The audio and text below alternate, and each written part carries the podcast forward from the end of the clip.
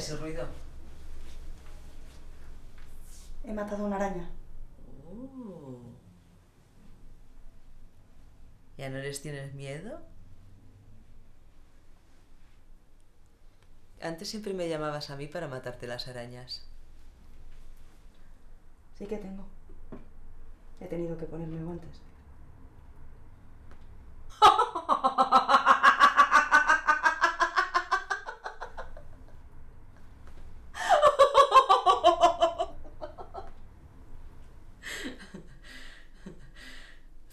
De aquella gran araña de plástico con la que te encerraba cuando te portabas mal? Tú creías que era de verdad. Era mucho más efectivo que cualquier regañina y mucho más divertido verte. Cada vez que te dejabas algo en el plato, encerrada con la araña.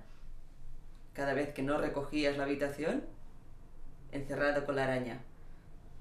Cada vez que hacías no sé qué, encerrada con la araña. Hace ya tiempo.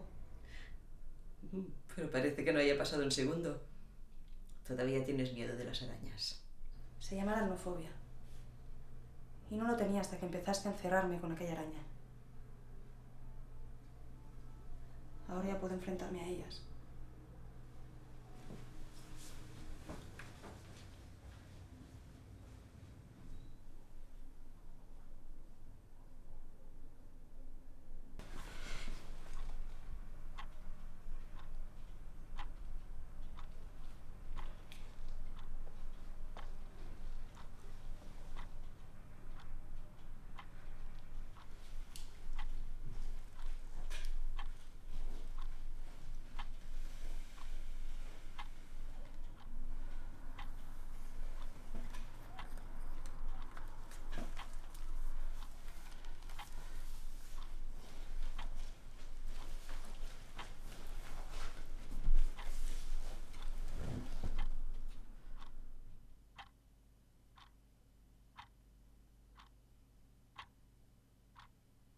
El pequeño centauro le dijo a Carolina que antes de llegar al Monte de la Paz debía atravesar el laberinto de las arañas. Un lugar pequeño, pero repleto de pasillos, al final de los cuales habitaba una araña, excepto uno que conducía a la salida. La pequeña y alegre Carolina, pensando que cada animal era su amigo, se adentró en el primero de los pasillos. Sin darse cuenta se vio atrapada en la telaraña de una araña gigante durante días, meses, años, tiempo en el que únicamente hacía la voluntad de la araña. Carolina consiguió escapar, regresando al punto de origen con todos los pasillos ante ella, pero se quedó allí, sin querer entrar en ninguno de los pasillos, esperando el paso del tiempo.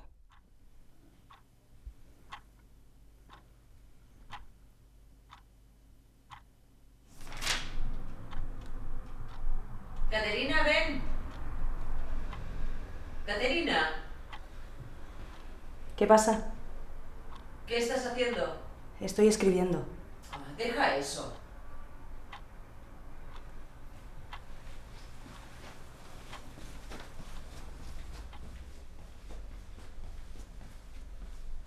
¿Qué pasa? Caterina, me aburro aquí. ¿Cuándo vas a salir a comprar? Quizá pueda ir contigo.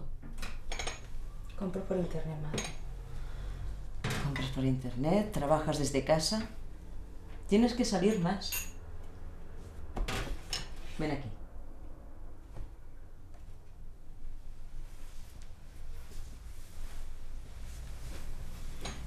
Pronto saldremos a dar paseos, como cuando eras pequeña. Tu madre te sacará a la calle y conocerás algunos chicos. Quizás alguno con que quieras casarte. No me dirás que no te gusta ningún chico. Déjalo, madre. Tú no puedes caminar hasta que lo diga el médico. Y yo no quiero hombres, ni paseos. Y si tienes que pensar en algo, no pienses en cómo planearme la vida.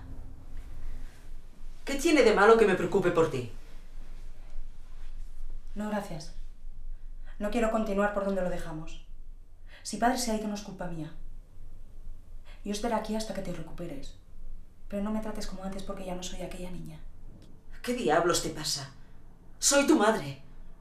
¿Qué habría sido de ti sin mí? Solo sabes escribir cosas que no terminas nunca. Y las que terminas, no las lee nadie. Ya no. Ya no me afecta lo que me digas. Han tenido que pasar años. Has tenido que hacerte vieja para que te pudiera vencer. ¿De qué estás hablando? Eres odiosa.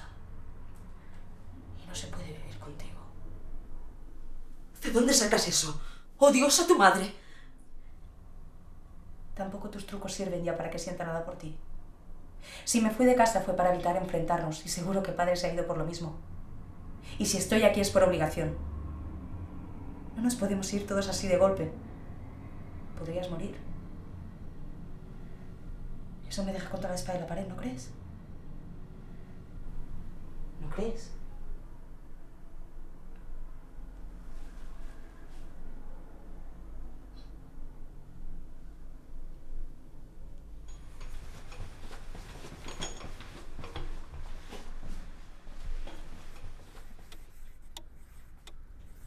Al cabo de unos años, la joven Carolina se había hecho mayor y más fuerte. En cambio, los años habían caído devastadoramente sobre la araña, haciéndola más vieja, lenta y débil. Ahora Carolina podía enfrentarse a la araña en busca de la salida.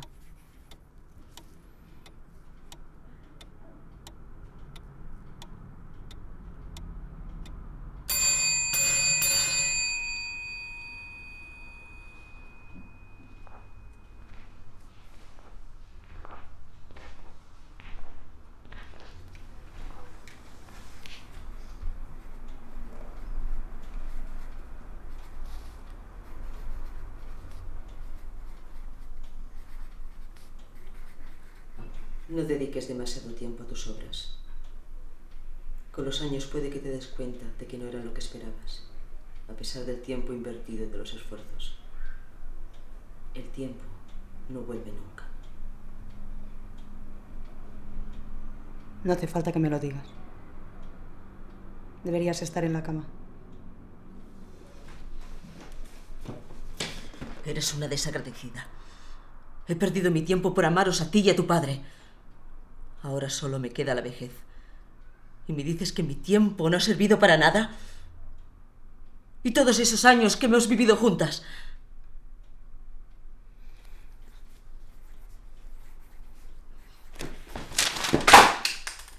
Has salido de mí. Si no fuera por mí, ni respirarías, ni escribirías. Pero tú me ves como un huésped inaguantable del que no quieres saber nada. Ahora debo agradecerte que invirtieras el tiempo en mí.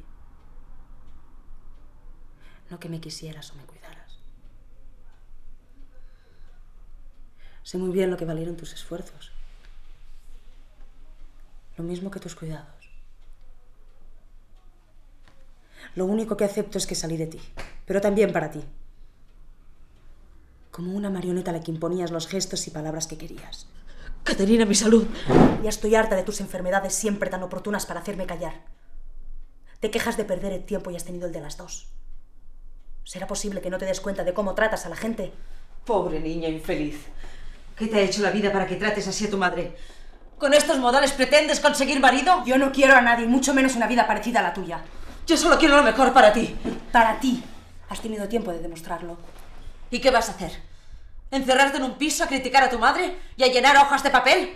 Dios, qué vida te has buscado. Pero es la mía, madre. Es la mía. Son mis palabras. Es mi decisión al fin. Y ya no puedes hacer nada para cambiarla o meterte en ella. Ya no tienes arañas con las que encerrarme. Al menos tienes carácter. Veo que ya no eres la niña terriblemente tímida a la que tenía que defender a cada momento. ¿Fuiste un mártir, madre? Sí. Y escúchame bien. Cuando era joven, yo también tenía ilusiones. Vas a perder el empleo. Vas a poner en peligro nuestra seguridad por perseguir un fantasma. Y no lo digo por mí. No creas que soy tan egoísta. Lo digo por ti, para evitarte la caída. Cuando se quiere poco, se es feliz. Pero en estos tiempos, ni por una hija vale la pena preocuparse. ¿Y por qué quieres que tenga un marido? ¿Para que me pase lo mismo que a ti? ¿O para continuar construyendo lo que querías para ti? Todo sigue girando alrededor de tu ego. No puedes vivir sin ser la mejor de las dos. Desde pequeña que te has estado comparando conmigo. Y yo intentaba imitarte porque te admiraba. Vaya imagen tan espantosa y ridícula formábamos. Puedes seguir en ella si quieres. Pero yo ya me he ido. Nunca te gusté. Nunca te gusté. Solo te gustaba ver cómo alguien te imitaba. Un espejo andante con el que te sintieses superior. Estarás dispuesta a no creerlo. Pero ¿por qué me fui de casa en cuanto pude? ¿Por qué te dejó papá si no? Eres insufrible. ¿Cómo debe sentirse alguien tan cercano a ti para tomar esta decisión? Y abandonarte teniendo a una hija a la que has destrozado el futuro.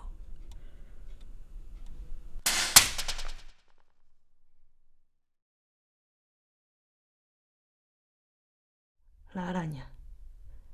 Viendo que perdía su presa, hizo un último esfuerzo por atraparla y murió por su avanzada edad. Ahora Carolina debería estar en el Monte de la Paz, pero no lo ve. Sobre ella está el remordimiento de culpa por haber matado a su única compañera durante estos años.